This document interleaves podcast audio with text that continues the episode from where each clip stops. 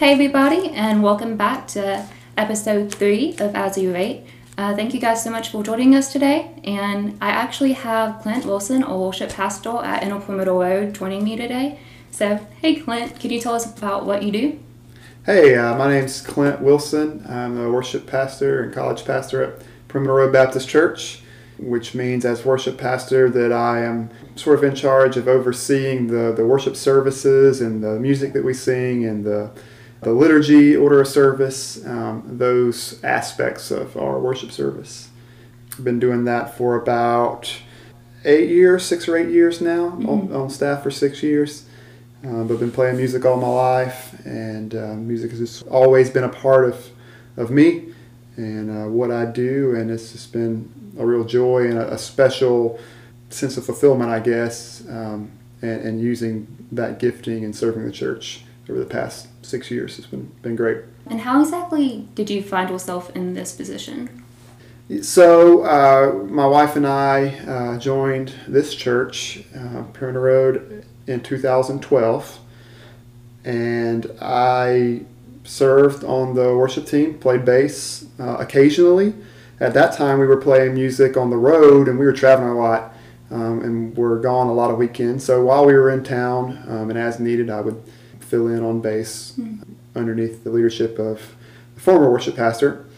Um, and so just serving the church that way and as we kind of plugged into the church and the Lord started working on on our hearts and sort of changing direction of our life. The previous worship pastor was he moved on to uh, other things and um, I was asked to fill in as interim and at that point I had never really led worship before so I had to sort of learn on the fly. The musical aspect is a piece of cake to me. I mean I just always played music so that's not that difficult but as far as leading a congregation you know, leading worship, that was something that was sort of intimidating and different that I've had to learn um, and, and grown to really just to be a joy. And so that's, that's, that's history, I guess, and that's gotcha. where we've been. So no longer interim, uh, been serving over uh, six years now. So today, seeing that you do have a lot of experience with worship, we'll actually be discussing the question of what is worship, why do we do it, what is it for, and why does it kind of matter, and how should we do that? Okay. I guess the first question what did you find challenging about switching from just playing music to doing it on a worship level? So there's a couple different things. One is sort of more practical, and the other is kind of more like spiritual. So I'll start with the practical. The practical is the difference between performing and, and leading was an adjustment for me where so so when you're performing i mean you're you're really you're putting on a show you have really more freedom to be more expressive and stylistic in your yeah in the way and for example in the way in which you sing like i'm a fan of country music i'm a fan of merle haggard and willie nelson and i like blues and roots style musics that that are really stylistic mm-hmm. and so for example like phrasing I'm a big fan of playing with phrasing and singing off the beat and things like that. Um, you can't do that when you're leading worship because you've got a room full of people that are trying to follow you. Right, and if you change up, then they're like, okay, where are we at now? How do we come back in? Yeah, so if I start doing too much ad libbing or tweaking the melody or, or singing ahead or behind the beat, um, while it might be cool you know, as an artist, it might mm-hmm. be cool musically, it's not going to serve the congregation. It's going to cause everyone to stumble. And so little things like that, um, different. Something that was really actually kind of funny. Honestly, one of the hardest things that I had to fight when I first started was the impulse to say thank you after a song. Like that sounds like really cheesy. I actually came back to doing music after like not doing it for two years at our collegiate ministry and then I was like thank you guys and I was like why did I just say that so like yeah it's just a habit the song's over and especially if there's any applause or anything like that it's it's just natural. It's something I've been doing for years to just saying all right thank y'all. And that was just not doing that just was the hardest thing to get over. So that's sort of the mm-hmm. practical stuff. And spiritually is just the weight of knowing that you are putting prayers in people's mouths. So when you're choosing songs, when you're leading prayers and doing these things, like I am personally affecting the spiritual relationship of you know three to four hundred people you know i'm getting in the middle of their relationship with the lord with the songs i choose to sing. Yeah. i'm affecting how they pray you know affecting what they believe about god. You know i am affecting how they deal with mourning and suffering. All these really big things that i am responsible for now. Mm. and that that's a that's a tough sort of spiritual thing to to not really you never really get over that. I mean it's a it's an important weight to understand and carry and responsibility so it's not like you get over that.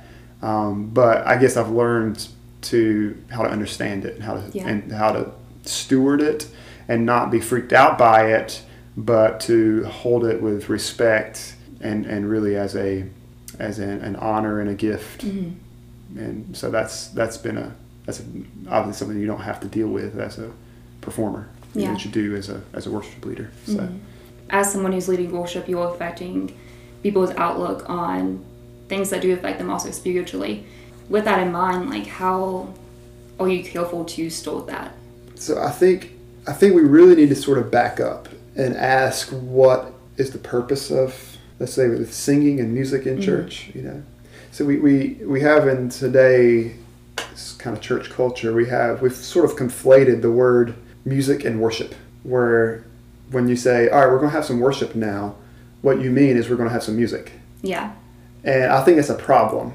Um, and that's something that I sought to correct in our church's thinking when I came on staff is to sort of fight against that. Because really, just worship is, is really just acknowledging the worth. Mm-hmm. You know, that's where that word comes from the worthship, the worthiness of someone, right? We're acknowledging the worthiness of God and responding to his glory, right? And we, we do that in singing, we do that in just trusting him with our lives, mm offering the our work and our vocations.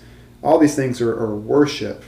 And so so music it just plays into that um, and is an aspect of that. And when we come into the church worship service, you know, there's mm-hmm. a, something special about gathered corporate worship where, you know, it's different than worshiping God with your career, right? Mm-hmm. Gathering with the church and for prayers and for singing and, you know, receiving this, the Lord's Supper and sermons and all this stuff is more explicitly worship, right?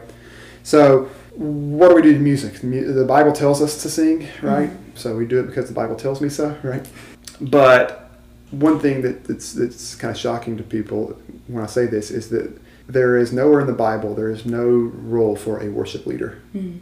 The Bible doesn't say anything about a worship leader. Yeah. So that should tell us something about music and worship music. Mm-hmm. Okay, that it doesn't exist on its own. It's not its own thing like like uh, preaching is or something like that. It's not a thing. It, it's it falls under something else. Yeah. And, and I think of it as falling under the ministry of the Word, the ministry of the Word, ministry of Scripture. So Colossians 3 um, 16 tells us to let the Word of Christ dwell in you richly, teaching and admonishing one another with all wisdom, singing psalms, hymns, and spiritual songs with thankfulness in your heart. Mm-hmm. So it's, it's telling us that how do we let the Word of Christ dwell in us richly? It's by singing. So singing is a function of the word. It, it helps the word of Christ, the, the, gospel, the scriptures. It helps it to get inside of us. Yeah, I've heard many people say it this way that it it connects what we know in our minds, like the doctrines of the faith, who mm-hmm. Jesus is, what He's done for us, right? It connects what we know with our minds with what we feel in our hearts. Yeah. Singing does that. So it's sort of a, a, ministry of the word to build up and encourage the body of believers. Mm-hmm. That's the purpose of it. Okay, so if that's the purpose of singing, this is getting to your question now. So why mm-hmm. is it important that um, what we sing and things are, are true? And mm-hmm. because it is building people up, it's teaching people. Yeah. Right. The scripture says that singing is, is a ministry of the word and teaching. So our songs need to be able to teach. Mm-hmm. And, and to be able to do that accurately with true truth, yeah, not relevant truth. Right. Yeah. With yeah. So we, we obviously don't want to teach falsehood right? So we don't, we definitely don't want to be singing songs that are false. But there's another level to that as well. It's like that, just just singing songs that are not false right. isn't good enough. We want songs that enable the word of Christ to dwell in us richly. Mm-hmm. Like that word richly, that's like Paul's favorite word for when something is like supreme. Mhm. It's like something that he can't describe the, the quantity of it. It- It's something that's, that's riches. We got the riches of the grace of God, the riches of His glory, and we let the, dwell, the word of Christ dwell in us richly. So we want songs that are able to do that, that are that really magnify Christ, make Him known, and make Him known explicitly and what He, who He is, what He's done, what He's continuing to do. Right. So we don't want just feel good songs, Mhm. even if they are true. Right Yeah. But they're not teaching. Mhm. They're not allowing the Word of Christ to dwell in us richly. Yeah. Um, in my opinion, that's a waste of time because we've only got, you know, uh, 52 Sundays a year. Mhm. You know, so what's that, 52, 52 hours, you know, if it's a one hour time, and we don't even have that much time to sing. So you're looking at 20 hours a week, I mean, a year. We, we want to make the most of that time, Yeah. right? And so that's why it's important that um, what we sing is not only true, but is, but is powerful Mhm. this this beautifully written Mhm. um, and that is compelling and that, that stirs your heart and stirs your heart to worship based upon truth and not based upon chord progressions and Mhm. melodies and cool synth sounds Yeah. right and so we, we want people to be built up and stirred by the truth Mhm. and not by our tools that we have as musicians Yeah. does that make sense Yes. Yeah. And also like not wanting it to only be this emotional experience for them, but something that is founded in scriptural. Yeah, absolutely. And I mean, a lot of people might might criticize some more contemporary worship practices about appealing to emotion, and I'm not against appealing to emotion, but I want to appeal to emotion with the truth of Scripture Mhm. and with the truth of the gospel, right? I don't, and it's something that's tough that you have to always check yourself with as a worship leader, as a musician, is I know how to manipulate people with music. Mhm. I know how to get a response out of people. I mean, that's what you do when you perform. Right. You know Uh, how to control. Am I kind of backing out right now to make this more emotional and soft, or am I like leading in with this power? Absolutely. I, I, I know how to make people clap. I can do that physiologically with music. And so my job as a pastor is to steward that ability. And, and I think that is a God given thing. Um, that God has created us to respond in that way. So my job as a pastor is to couple that with the truths of Scripture, so that we learn that these this this truth here is what is ultimately glorious, and I need to respond to. So I'm not totally against using that kind of stuff techniques. I, I do want to be really s- slow to use that kind of stuff and Yeah. Because I, I mainly I really want people to be moved by by the message. Mhm. But there's also the teaching aspect where I, my job as a pastor is to teach people that they should be moved. Mhm. Like there's times where like I'm in worship and I, I know this is glorious and true, but and I should be feeling that way, but I'm not, right? Mhm. So my job as a pastor is to teach people that you should be feeling this way Yeah. about that. You know, so we sing a song about the resurrection and we know this should be something that we should be like excited about, right? Mhm. But there's times where I'm not excited about that. But if I'm doing my job as a pastor and you know writing liturgy, I should be teaching you that you should feel this way, Mhm. and then we're going to practice it until you do feel this way. a question I want to bring up, kind of just from my personal experience. I used to lead worship with a college ministry on campus, and I remember having a conversation with a couple other people who were involved with worship about you know the songs we were singing and why we were singing them, and also how they could be perceived. Yeah. Um, and I know the huge one is like reckless love. You have Yeah. that line of oh the overwhelming, never-ending reckless love of God, and you know, there were some people arguing, well, that's how he, that's how we as humans perceive God's love is that it is reckless, that it is something that is, you know, something that we don't understand, which is like that's accurate. That's how we as humans feel about that. However, when we look into Scripture, we don't see God described as reckless. We see Him as sovereign. We see Him as just, as righteous, as all-knowing, meaning He knows His plans. So when you have songs like that how do you look at that? So when it comes to that song, and and let's just use that song as like a case study. Ninety percent of that song is unquestionably true. Right. The title of the song is false, Mm-hmm. um, objectively so. And see, our pro- our culture has become so subjective. So we've so swallowed the pill of postmodernism that we get to import meaning into words, and that's not how God's world works, right? Yeah. Words have meaning. Mm. Truth is a thing, Yeah. you know, and there is a truth. You know, Jesus says, "Sanctify them in the truth, Mm. not a truth, the truth." Right? I am the truth. Mm.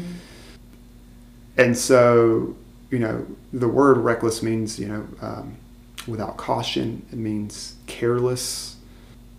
And so that's not God. it's the opposite of God, Mhm. right? It's really impossible for God to be reckless because He's omniscient. Mhm. You know, He knows everything. Right. And so He can't be reckless.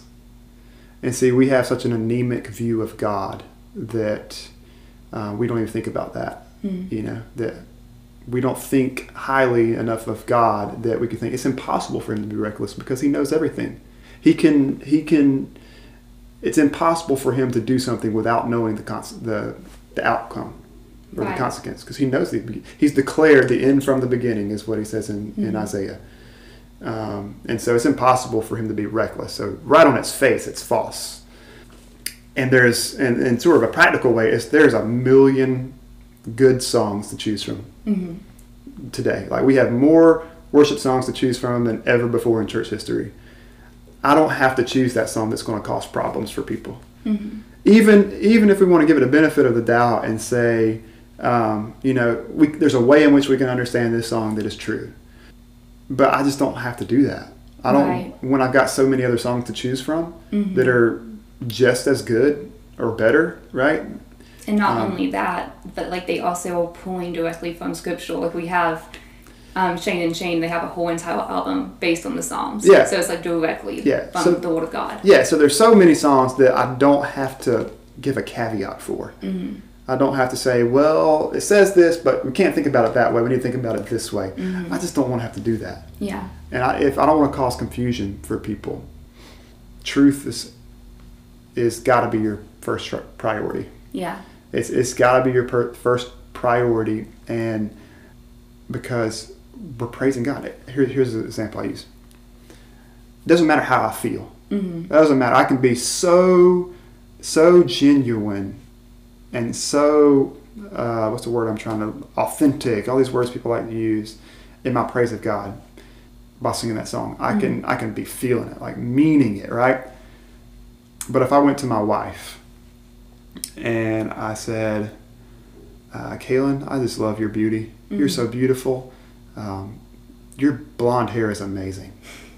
right? I love your blonde hair and your blue eyes. They just pierce right through me, right? And I said that with all my heart and effect and just passion, right? With tears on my face.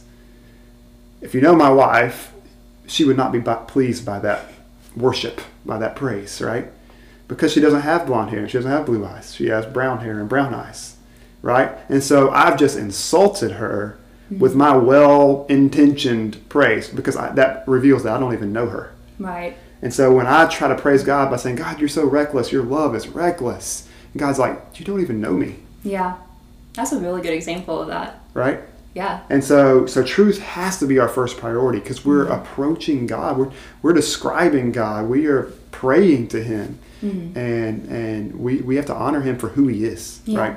And it doesn't matter. and That's another thing. It doesn't matter how much passion I have in the delivery of that line hmm if it's not true. Yeah. Going off of that, and also the purpose of worship that you've given us, that it is, you know, to praise God, to make, to kind of utilize His word, to give it back to Him. Yeah.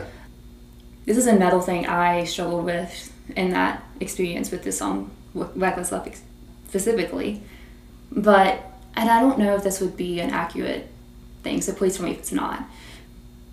But as we're using the word to worship God, and if it's worship is an extension of the word of God, then can we also use that to evangelize and to minister to people? Um, oh, oh, yeah, of course. Mhm. Um, so we read the Psalms. It says, "Declare my name, sing my praise in the in the congregation, in the Right. the congregation." It's meant to be a, a witness to the world, Right.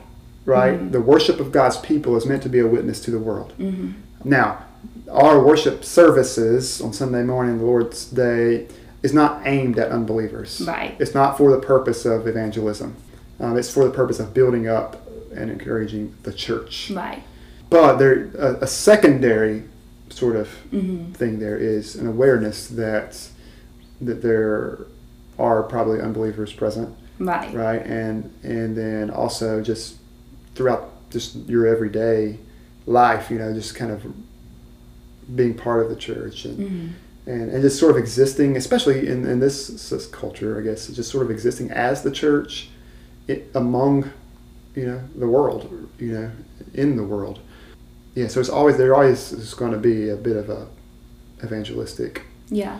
aspect to it. Mhm. Yeah, The reason why I keep going back to it is because this is a song that kind of hit me for the first time of why we need to be so careful about what it is we're singing or saying to believers because we don't want to be leading someone astray from the truth if they're pursuing the truth.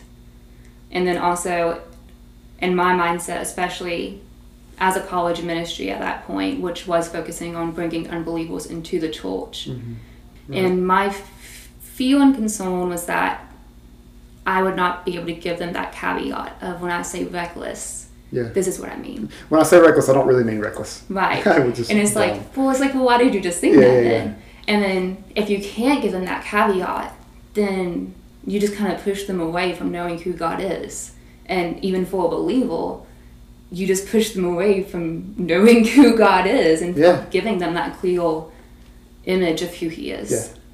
And even in, what's the song that we sing that we change one of the lyrics to? Uh, what a beautiful name. Is it that one? Ah, yeah, yeah, yeah. Yes. I forgot about that. Yeah. because the original lyric, you didn't want heaven without us. yes, well, as and while that makes us feel good, it's like yes, God wants us. In reality, God doesn't need us Yeah. at all to be completely sustained in Himself. Yeah, yeah. So, so that's a, that is another one where mm-hmm. there is a sense in which that is absolutely true. Mm-hmm. God didn't desire heaven without us. If He did desire heaven without us, He He wouldn't have created us, right? Right. So there's a sense in which that's true. But the way that's interpreted in our sort of self-esteem society is that mm-hmm. ah, God needs us to be happy. Yeah, Wh- Which actually, God has existed for eternity without us, and He was perfectly happy, no lack in Himself. Uh, So He, His desire to create, is an overflow of His happiness, not the result of a, a deficiency. So Jonathan Edwards really beautifully describes this as God's creative uh, action is the result of an overflow of happiness and contentment, not the result of a lack of Yes. happiness and discontentment. God didn't just wasn't just lonely one day and decided to, to create us and then redeem us, right? Because we made some mistakes. Yeah. Um, so there's a, there's a way in which that is true, as I said, but the way most people interpret that is, is not helpful. And only, and here's the thing, this is from a practical side as a worship leader. I resisted doing that song for a really long time. So when it was popular and on the radio, the time you turned it on, we weren't doing it. And I decided to do that song because we started a sermon series in the Gospel of John. And that first verse of that song is a beautiful, just musical version of the prologue of John. You were the Word in the beginning, one with God, you know, Yeah. Most High. And so I wanted to sing that because that's a great first verse. It's, it's fantastic. And the rest of the song is great. Just that one line is just, eh, you know? So I, I resisted doing that song for at least a couple years. And then I did tweak that, that line um, to, um, we couldn't reach heaven without you. So it's more of a God-centered perspective. It's like our, it's still acknowledging sort of our. It's, it's more of a confession, really. We couldn't reach heaven without you, so uh, Jesus, you brought heaven down. right. You know, and so that's that's really the gospel. It's not that you know we're so good, but we make a few mistakes, and but God still really wants us and needs us. Um, so He sent Jesus down to show us how special we really are. That's sort of this American gospel. That's that's this really couldn't be further from this biblical truth. The biblical truth is it is impossible for us to reach heaven. It's impossible for us to have fellowship with God because we are rebels who love our sin and, and would rather rather uh, worship that which is created and rather than the creator right? So it's impossible for us to reach we're hopeless. We're hopeless. Not we haven't just made a few bad mistakes uh, a few bad choices, but we've been in, in open, high fisted, high handed rebellion Mhm. against God. Yet he still brought heaven down, right? Mhm. And, and because of his great mercy and his grace. That's the biblical gospel, Mhm. right? Super subtle difference, but when you think about the implications of it, it's no longer subtle. It's massive. Right. It's another gospel. So yeah, that's where man. If you're responsible for choosing songs that people are going to sing, God's going to hold you accountable to that. Yeah.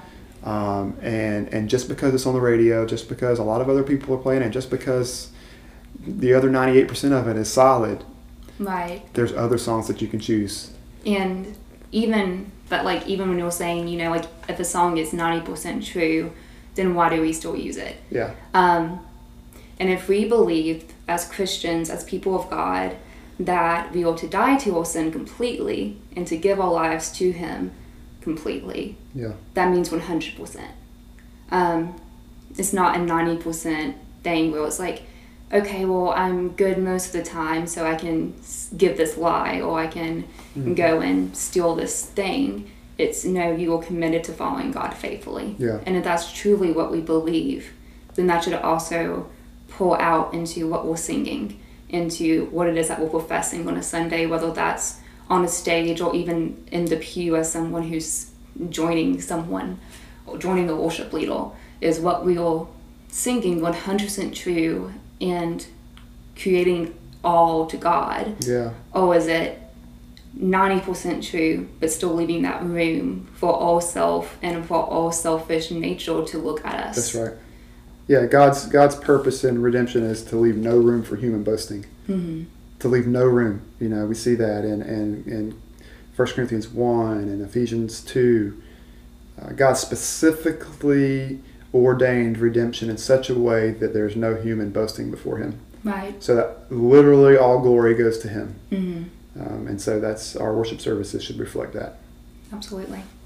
So, kind of the last question is as we've talked about worship music, especially in the context of the church and also just Christian function in general, whether that's collegiate ministry designed for outreach or church services designed for the strengthening of the body.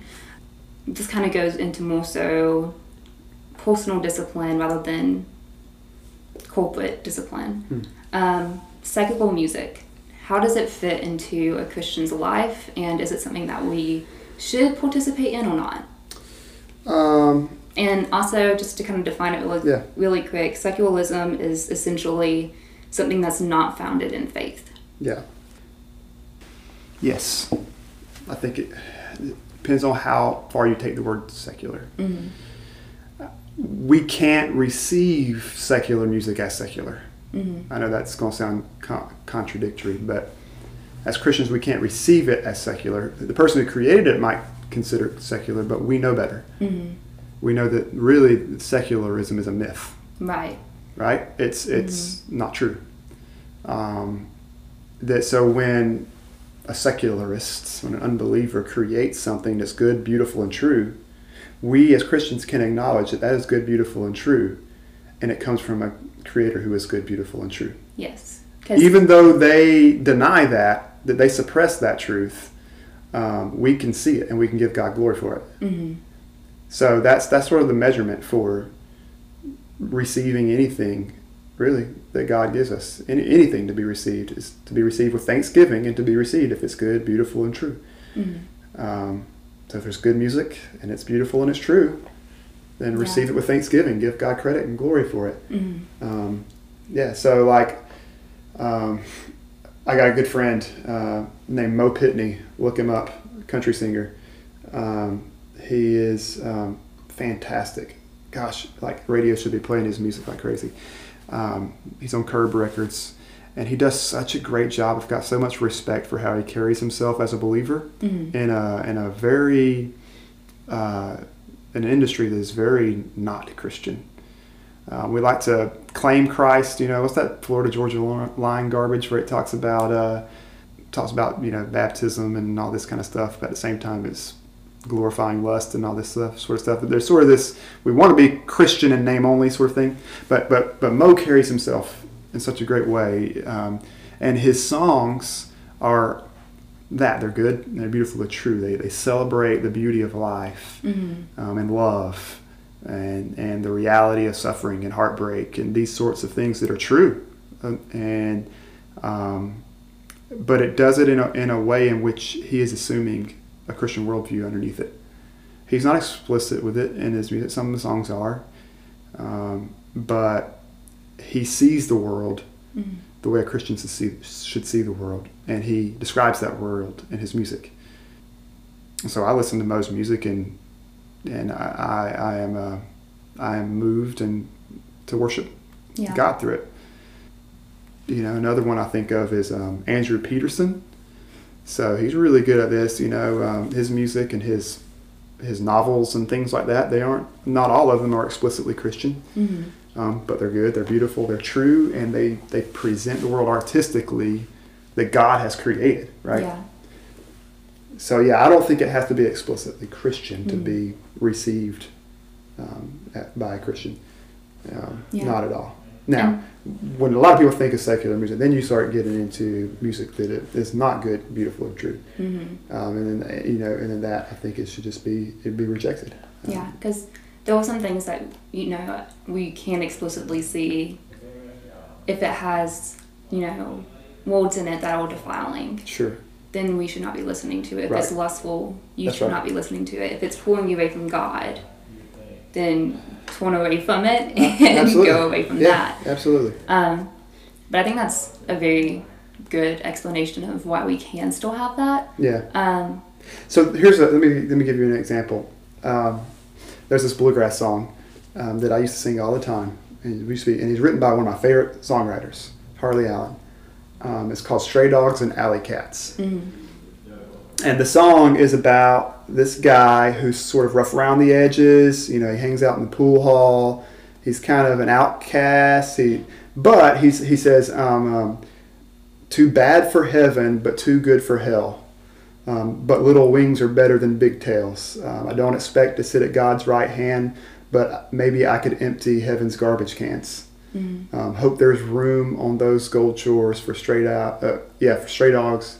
Sorry, hope there's room on those gold streets for stray dogs and alley cats like me. Mhm. I used to love that song and think it's like, oh man, I can relate to that.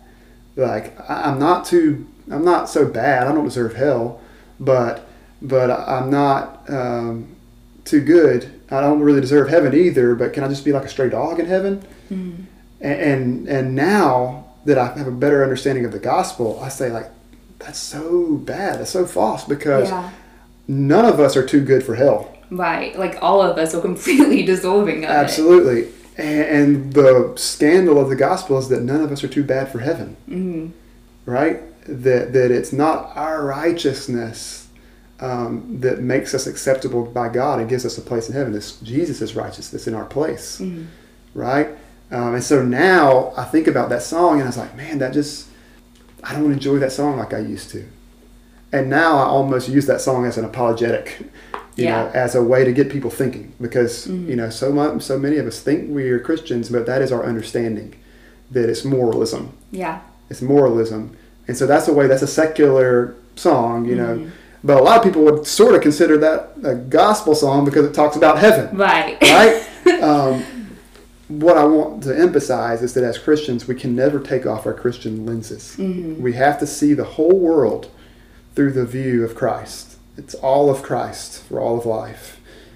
And so, even songs that I used to love and think were just, man, it's such a good song, such a good country song. Um, but I can't not see it through the lens of the gospel anymore. And now, Yeah. whether it's, I, I still think it's a good song as far as the way it's written and things like Mhm. that, but it's not true. Yeah. And, and actually, it's very dangerous. It's very dangerous because it's preaching a gospel of moralism hmm and not the true gospel of Jesus. And that's just as dangerous as Cardi B. Yeah. And that's shocking to people, but that's the reality. Any anything but the true gospel is deadly.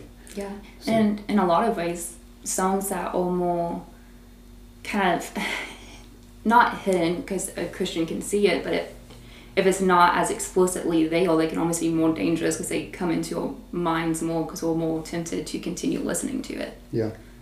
Yeah, and that's that's a good point too. Sort of the power of music to Mm. to, to, to wedge into your soul. Like, Yeah. And that's what I said when we first started this conversation about it takes what we know in our head and sinks it down in our heart, Mm-hmm. right? Um, all of us have songs that have hidden Yeah. bad, sinful truths in our hearts, and it's hard to get rid of. yeah, I mean, um, something that Old Church did last year was scripture memorization songs. If Yeah. you want a way to memorize scripture and hide the Word of God in your heart, then music's a great way to do it. Because we are prone as humans just to remember melodies and to remember That's right. everything um, that music has to offer. So whenever we combine that with God, that's a beautiful way that we can take something to just encourage us and strengthen our faith, but it's also a very dangerous way that we can but misrepresent truth. Yeah. Um, I'm going to ask you to just pray us out, that we would be careful about what it is we're listening to, but also that whenever we do come to worship God, that it would be worshiping Him in truth, that we be worshiping who He is and focusing on Him rather than ourselves. So, Yeah, sure. So, um, God, thank you for this conversation. Thank you for um, Emily and the topic that she has brought um, forward to discuss today. And um, I pray that you uh, will make it fruitful.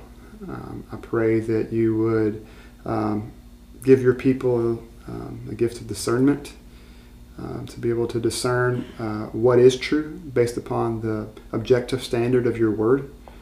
Um, and that we would be driven by that truth and that we would love it um, and that we would really sense falsehood and be aware of falsehood because of a, of a lack in it. Um, that we would we would we would taste it and realize that it is deficient and lacking um, and that we would crave greater truth. God we pray that you would uh, as Jesus prayed for us that that we would be sanctified in the truth and your word is truth. Um, so would you make your people um, holy? May they reflect your glory, and may your your your worthiness um, be seen through the worship of your people. Um, that your utter uniqueness, there's no one like you. Um, that that would be on display, and that our hearts would be moved to worship, and that we would surrender um, to you. Um, that we would receive the fullness of life now and eternal life to come. Um, so thank you again, and we pray that you uh, bless our work uh, for your glory in Jesus' name. Amen.